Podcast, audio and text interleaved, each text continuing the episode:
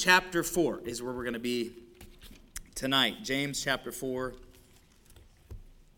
I have several messages with me. If you would ask me 10 minutes ago, I might not have been able to tell you, though I was leaning this way. I.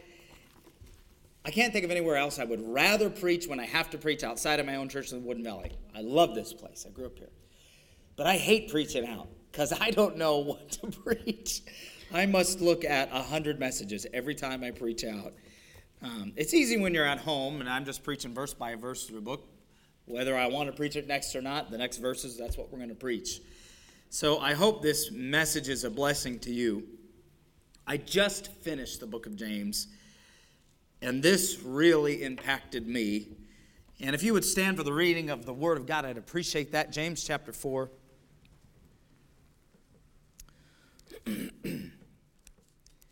There's a lot of good stuff here. Since I don't have the time to go through the entire book with you, I'll just give you the idea behind the book of James so, so you know why he's addressing this.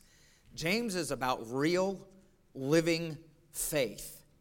Faith that doesn't just say, faith that takes action, right? Be uh, don't be hearers of the word only, but be doers. He covered that in the first half of the book, right? Faith, uh, uh, James is about a faith that's real. That's the only kind he ever saw. Jesus lived in his home. What Jesus said, he did. The, the faith that Jesus displayed was not a farce, it was not a facade, it was always the real deal. And if we claim to be people who live by faith, then it ought to be no different. The faith we live out ought to be real. The things we say, we ought to live by. And so, as James is going through some different scenarios, some points in our lives that should demonstrate some evidence that we are living by faith, he comes to these verses and he says this. Verse 11 Speak not evil one of another, brethren. He that speaketh evil of his brother and judgeth his brother speaketh evil of the law and judgeth the law. But if thou judge the law, thou art not a doer of the law, but a judge. There is one lawgiver who is able to save and to destroy. Who art thou that judgest another? So, the, the first thing he says here, he says, Look, if you claim to believe in God, do what he says. You see that? Eh, do what he says in, in regards to the law. And then he goes on, he says, Go to now, ye that say, Today or tomorrow we will go into such a city and continue there a year and buy and sell and get gain, whereas ye know not what shall be on the morrow. For what is your life? It is even a vapor that appeareth for a little time and vanisheth away. For he ought to say, If the Lord will, we shall live and do this or that. But now ye rejoice in your boastings. All such rejoicing is evil. Therefore, to him that knoweth to do good and doeth it not, to him it is sin. There are two titles of this message. The first and most detailed would be Why Presumptuousness and a Life of Faith Are Incompatible. That's the title. If that's too much of a mouthful, then the title is Do Right Now. Do Right Now. All right, let's pray and we'll get started. Father, thank you for your word. Bless the preaching of your word. Help me, Lord, to deliver this in a way that everybody needs. Lord, I love this church. My roots are in this church. But I'm not here to know what people need.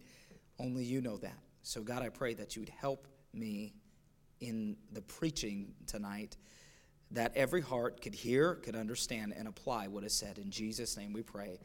Amen. You may be seated. Why presumptuousness and a life of faith are incompatible. Or do right now. Four years ago, I had the opportunity to go on a missions trip to visit Burton Gates. You guys know Burton Gates? Man, what an incredible ministry he has there in Philadelphia. After we spent some time there, we were determined to go to Washington, D.C. We're in that part of the country. I had my son Elijah with me. so we made plans to go down the, the mall, right, and visit the Smithsonian Institutes. They have several there, and, and uh, the, the memorials. Man, the Vietnam Memorial. I, I don't know anyone who can, who can go and soak that in without being deeply moved by it. And same with the Lincoln Memorial and the others there.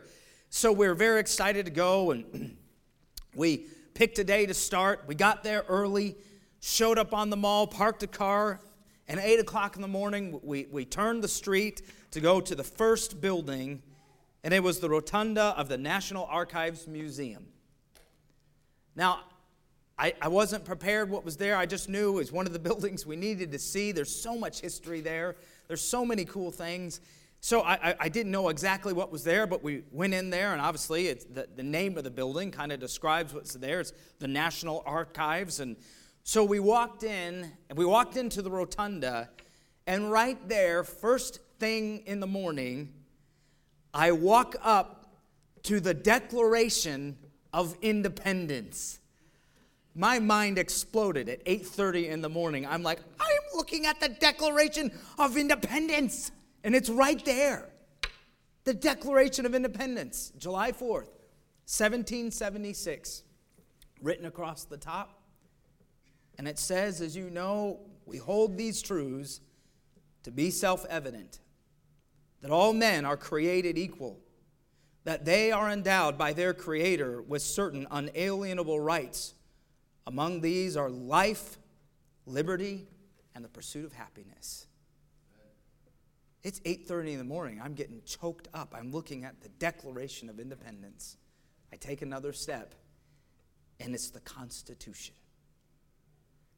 We, the people of the United States, in order to form a more perfect union, establish justice, ensure domestic tranquility, provide for the common defense, promote the general welfare, and secure the blessings of liberty to ourselves and our prosper, uh, posterity to ordain, uh, do ordain and establish this Constitution of the United States of America. Now I'm crying. I'm overwhelmed by the men who wrote this and what it costs to write such documents. And then I come to the Bill of Rights. And I begin to read down, and the First Amendment. The First Amendment ought to speak to every person in this room. Congress shall make no law respecting an establishment of religion or prohibiting the free exercise thereof. I'm telling you what, man, sitting there in the rotunda of the National Archive Museum and reading those things and realizing over 200 years later, I am benefiting from the wisdom that these men displayed when they wrote those things down.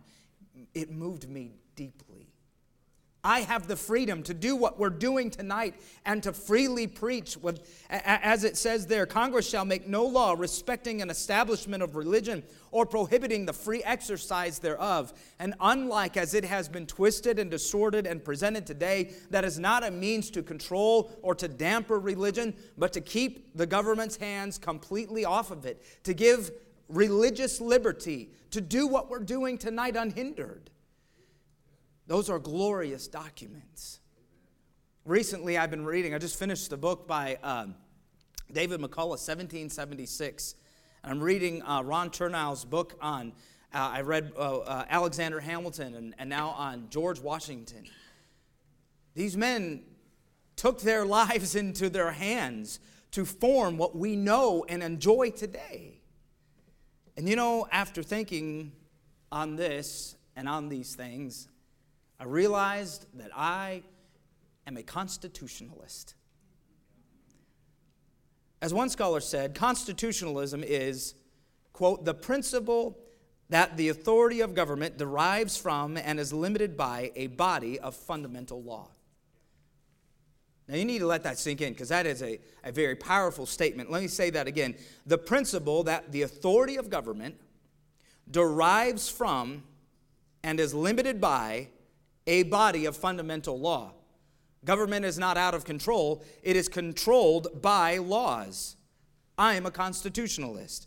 As stated in the Dictionary of the History of Ideas, the central element of the concept of constitutionalism is that political society uh, in political society, government officials are not free to do anything they please in any manner they choose.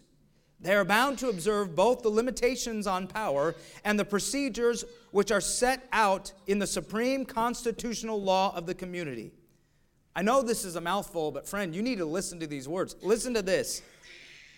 It may therefore be said that the touchstone of constitutionalism is the concept of limited government under a higher law. Limited government under a higher law. That is constitutionalism. That there is government, but it is limited by a higher law. I am a constitutionalist. And as a Christian, it's not hard to understand why. Right? I wonder if there's anything similar in the way we operate. Limited government under a higher law.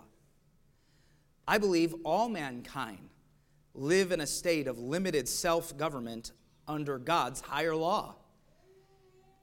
As God's law is the supreme authority over all mankind, our Constitution is the supreme authority over all America. Would you agree? I mean, that's kind of how our founding fathers set it up. That is how we operate today. That's we are a constitutional government. That's the way it's supposed to be. Thus,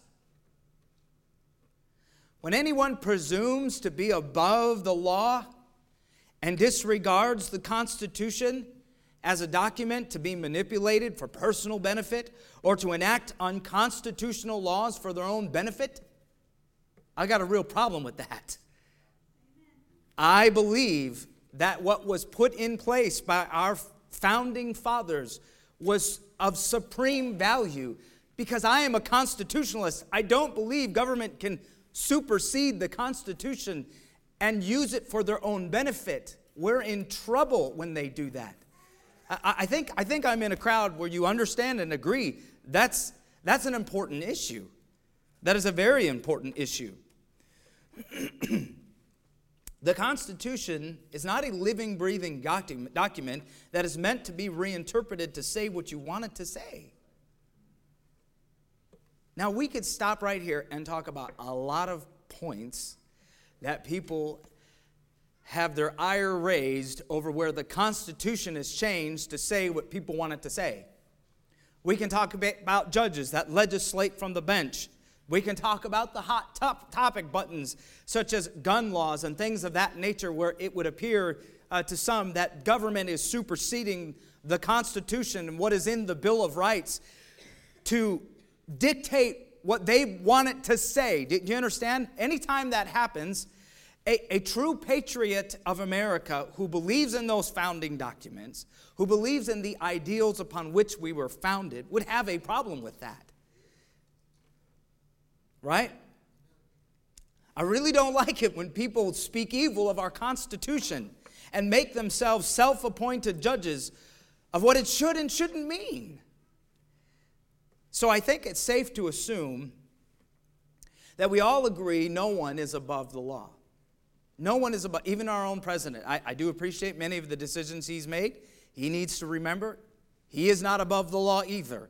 Everyone is underneath the law. Otherwise, there is anarchy. I, I don't mean to have a history lesson. I, you got to help me out here, all right? I am going somewhere with this. I'm about to drop the mic, all right? But you got to stay with me. I need to know that you are connected, that we're like firing in all cylinders here.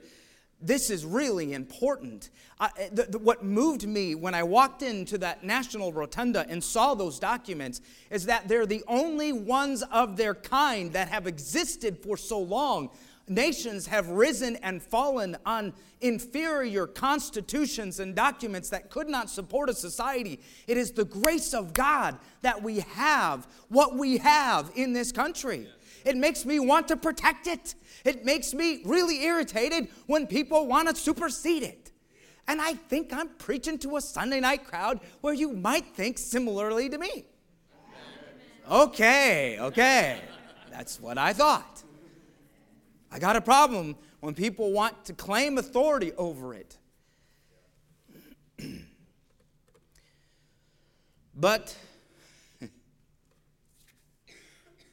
the same would be true of our faith in God. Can I say this?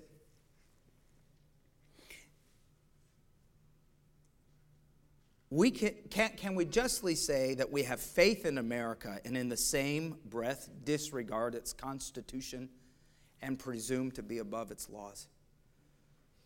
Oh man, I, I love America. I'm a patriotic person. I have faith in America. But I'm presuming to be above its laws.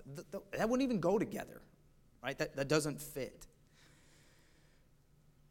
But the same would be true of our faith in God. Now, listen. Can we really say we have faith in God and in the same breath presume to live like we know better than Him?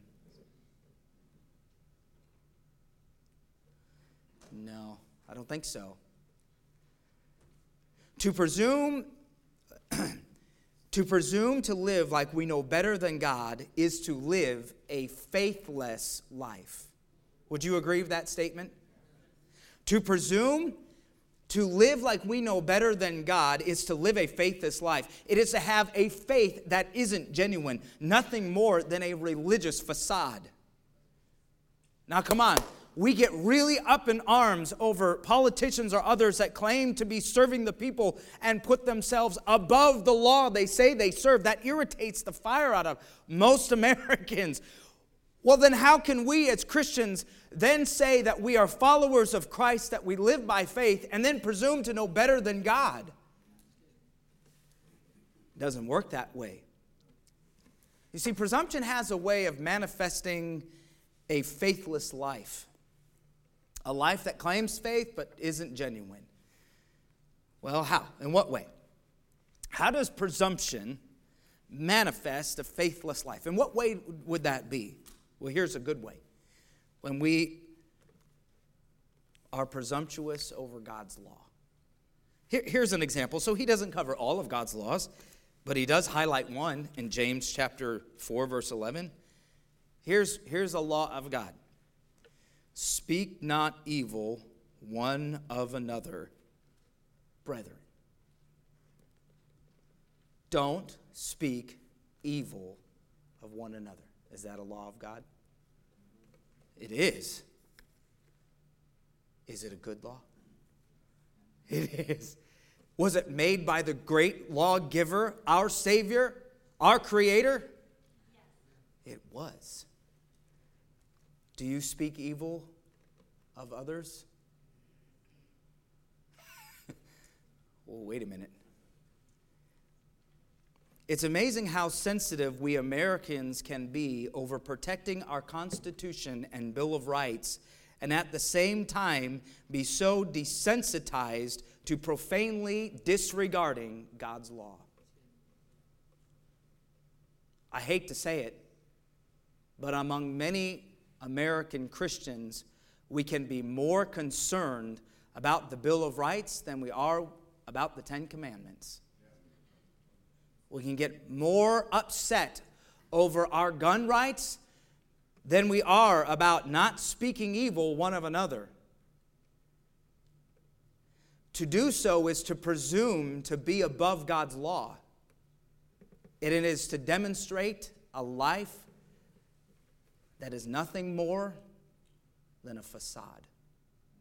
Fake, not real faith. says, Speak not evil one of another. It doesn't really take a lot of, let me tell you what it means in Greek. Don't talk evil of one another. it's not a lot of interpretation needed. It means don't slander. It means don't talk down. It means don't judge motives. Speak not evil one of another. Now, just to clarify, I suppose I should clarify because some would say, see, we can never say anything negative about anyone else. And, and, and some would use this as a cop out to say, we should never judge. Don't judge. Now, look, we ought not to judge. But as I have always told our church, we have no right to judge where God has not judged, but we equally have no right to withhold judgment where God has already passed it. You have no right to withhold judgment where God has already passed it. To do so is to make yourself the lawgiver. It is to tell God, I feel this doesn't need to be expressed right now. You have no right to do that, not if you are a person of faith. Yes, you have no right to judge others where God has not judged. You have no right to judge motives because God has not passed judgment on people's motives, not until we stand before the judgment seat of Christ.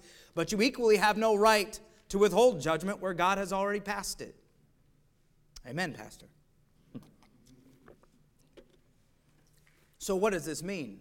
How would you speak evil of others? Well, Job's three friends were a great example. They spoke evil of Job. And they, they did it with good intention. And to be honest, I can't read that without thinking, I might have done the same. I'm so glad the Bible wasn't being written when I was alive, because I might have been in that number because they waited for a good long time. And when they gave their advice, they gave it with the best of intentions. But the problem was they were judging the motives of Job.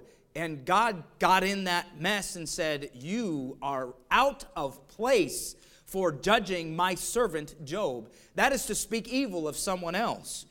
Well, why is that wrong? Why is it so wrong? Well, look at the rest of the verse. It says, He that speaketh evil of his brother and uh, judgeth his brother speaketh evil of the law and judgeth the law. But if thou judge the law, thou art not a doer of the law, uh, uh, but a judge. You become the self appointed judge of what God said. You understand? It says there in verse 12 there is one lawgiver who is able to save and to destroy. Who art thou that judgest another? Who do you think you are to put yourself in the place where you can determine what ought to be kept and what doesn't have to be kept in God's law. You understand? Don't speak evil of God's law. Don't speak evil of your brother because what you're doing is demonstrating you know better than God. He alone is omniscient. He alone is the one who knows what ought to be said and what ought not to be said. And in his omniscience and in his wisdom, he made this command in his law Speak not evil one of another. Friend, this is one command. God filled the Bible with things that we ought to heed and to do and to follow. You can pick any one of them you want, they're all the same. Don't decide in your heart, well, you know, it's okay in this situation or in this situation, it's okay. To do that, to live presumptuously, to presume over God's law, is to demonstrate to the world, I don't really believe in God. I don't really believe in Him. I'm not living a life of faith where I trust what He says because I'm going to presume to know better than He because He said don't do it, and I'm going to do it anyway. Well, I'm only sharing this with my spouse. I'm only talking to my parents about it. It's just me and my best friend. Well, look, I'm not trying to hurt them. I just need to do it for my own benefit. I just need to, I mean, it's not that big of a deal. Who gets to decide whether or not speaking evil of somebody else is a big deal? Is it you? Or is it God? If it's God, and you speak evil of a brother or sister, and you justify the reason why, friend, do you see what's happening here? You're putting yourself above God's law. You're saying, I know better than God. I know what He said, but I'm going to do what I want to do. And to do so is to judge that you're better than the lawgiver Himself. How can we then say, oh, yeah, I trust God? I am a person of faith and not obey his laws? Three questions we should answer before indulging in criticism, of others. Ask these questions What good does it do your brother? What good does it do yourself? What good did it do for the glory of God? Are you are you really bringing God's glory by circumventing his command? We are not living by faith while we presume to know better than God's law. whether it's this one or any other. Friend, there are a lot of laws. He's just, the, the, he, James is just using this one as an example. Why? Because it's one of those areas we presume to know better than God. We can walk out. Now I don't, I don't, I don't know how this church operates, but I bet you you got sinners in here like I have in my church. And even before we can even get to the garden, we can be out, like out in the hallway. We can be at the nursery, in the fellowship hall, heading to the car, and then just stuff starts coming out of our mouth. Did you hear what they said to me? Oh, okay. Now, pastor's not here, so I bet you I, I, I'm going to not speak evil of him. I got to be careful here. But I bet it might have come up. He preached so long. Now, I'm not done yet, so you don't know how much I am like my dad or not. So, well, I know, but I'm just discussing it with my wife or my best friend. Did you hear what she said? Okay, you understand what I'm saying? We can justify this all day long till we're blue in the face and we can say, well, I didn't really mean anything by it. Time out. Are you a person of faith or not? Does the law of God mean anything to you? Are you above the law or not? If you're not above the law, friend, it's a sin to do that. Well, I know, but well, I just need to, I just need to, I just need to get this out, and you know, uh, just, just, I'll make it real quick. No, friend, do right now. Do right now. Now, now, to, to know the right thing to do and to not do it, it's not just faithlessness. What is it?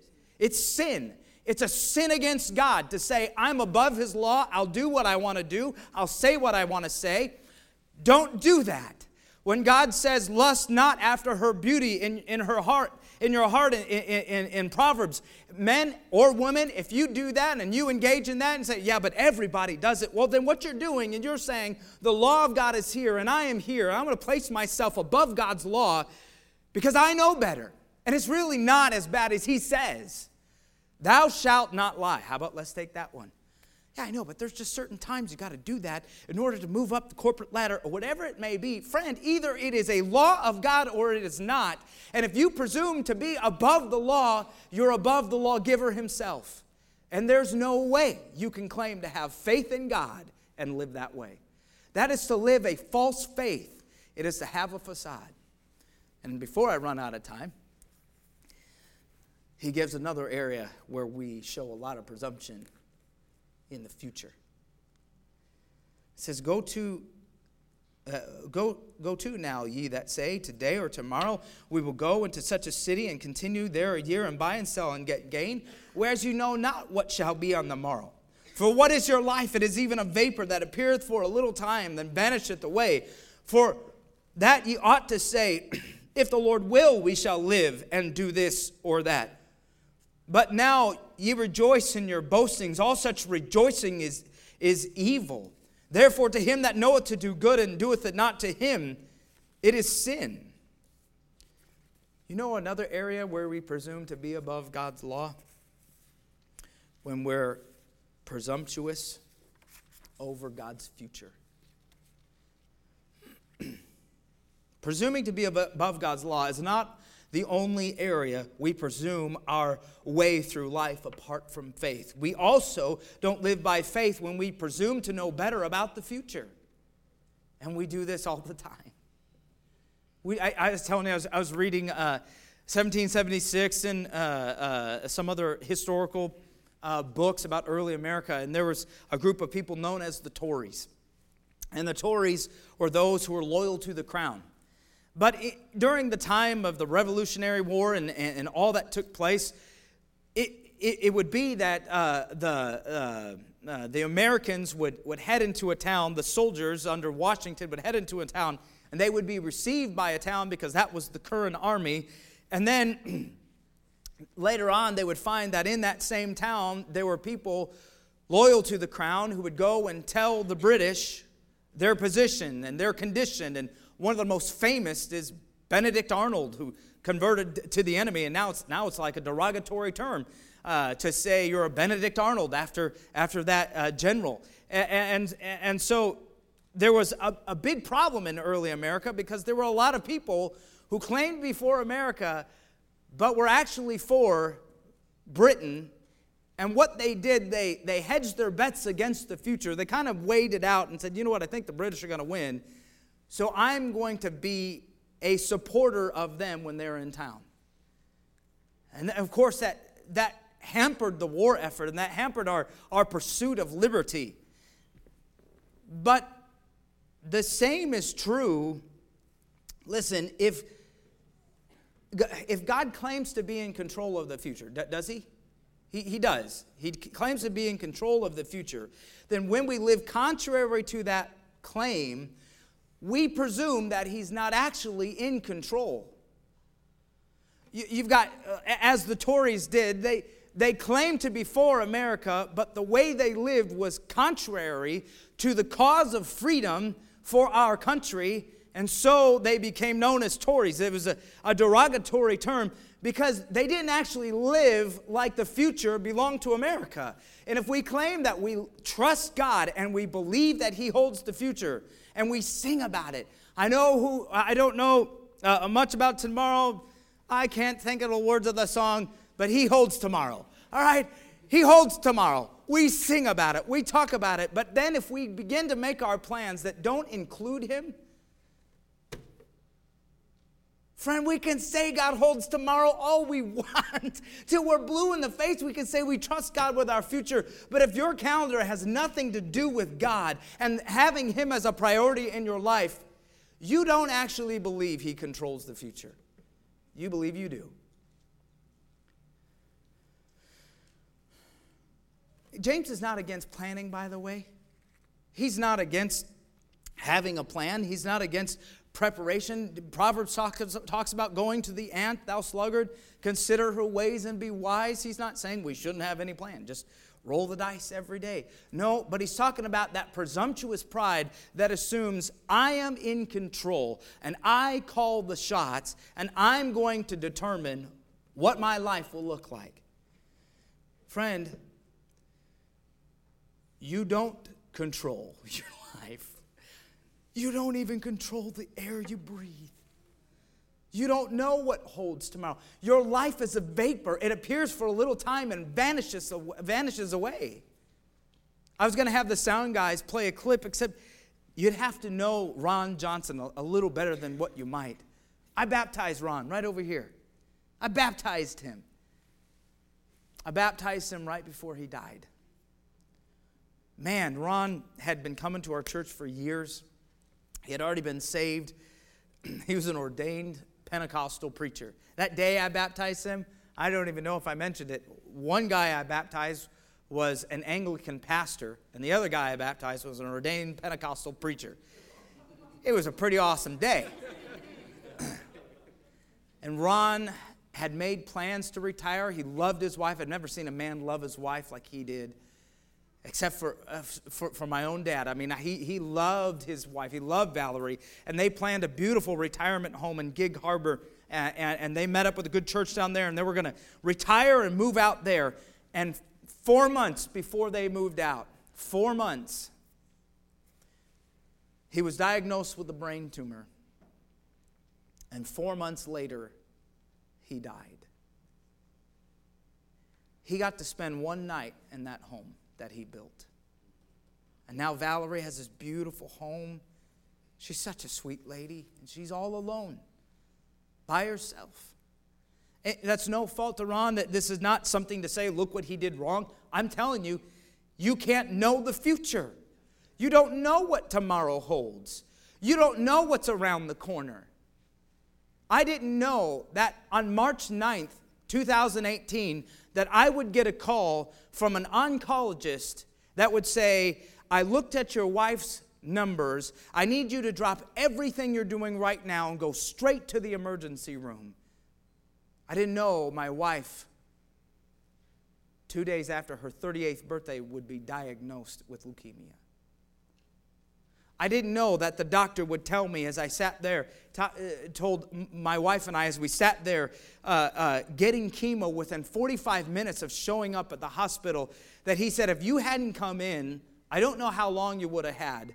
You might have had a month or two, you might have had a week, But your blood was so thick, it was like sludge. You would have dropped dead of a heart attack before the cancer ever took your life. A week? What is your life? It is even a vapor. And then we talk about living for God. Hey, are you going to be at church? I don't know, for, for the revival? I, I, am busy. Not, not, don't get me wrong, I, people are busy. And there are things we genuinely cannot get out of. But are you busy because that's the way you planned it? Or does your, is your life actually controlled by, does he hold tomorrow? L- look, what you ought to say is, if the Lord wills, I'll do this or that. No, that's actually exactly what the text says. Yeah. Only if the Lord wills. Do you know what that means when it says if the Lord wills? That means if you got up this morning and you did this, if you did that, if you woke up and you breathed, God wills that you be here, friend. God wants you here. You actually get another day on this earth because there is a creator who loves you and has a purpose for your life. So then to say, I'm going to live the way I want to live, I'm going to do the things that I want to do, says, I don't believe in him. It says that I have no faith that God actually holds the future because I'm going to plan it for me because I hold the future. When opportunities come to serve, say, you know, you know look, I, my, my, my life's too busy. Ah, are you living your life the way God intended you to live?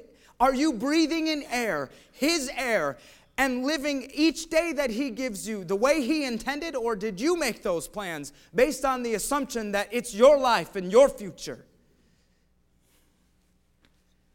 I don't mean to get so preachy, but I do. Because it's what the text says. And here's kind of the point. Without even thinking about it, us Christians sometimes, we can get presumptuous about life. We go to church, we hear, I mean, I, I said it a minute ago, thou shalt not lie. No, I, I guarantee you, no one's in here is like, what? That's actually a command? I didn't know that. You probably heard that before. You probably heard before tonight, don't speak evil of your brother. You probably heard before tonight that God controls your future. Anybody hear that before? Yeah, you probably heard that before. Except you hear it so much you can kind of start to presume, to know better but you don't. So, what should you do? Do right now. Now, not tomorrow. To him that knoweth to do good and doeth it not, to him it is sin. This is how the passage ends. It comes down, therefore, to him that knoweth to do good and doeth it not, to him it is sin. There are people in your life that you need to make things right with. And if you are assuming, ah, I, when I'm up to that, you are then stating, I'm presuming I have the time to do it later. You don't. Friend, it's not your life, it belongs to God. Well, I know I should be more involved. I know I should come. To, well, you're here Sunday night, so you're the Sunday night crowd. Maybe this works better on a Sunday morning. But maybe you're thinking, well, I know I should come on a Wednesday night, or I know I should come here or that. I know I should be more involved, but you know, my life is just busy. Are you living out the way that God intended you to live when He gave you the breath to live? Well, I know I, if these words come out of your mouth, I know I should. To him that knoweth to do good and doeth it not. It's not just faithlessness, friend, it's, it's sin. It's sin. Don't, don't presume to put yourself above God's law. Man, to hear what those politicians did to our Constitution, we can talk a long time about that and get fired up. Yeah, but did you hear what so and so said to me the other day? Well, that's wrong. How well I know, but you know, it's, just, it's not that big of a deal. Is it or is it not? Do right now. Do right now. Do right now. every head bowed, every eye closed.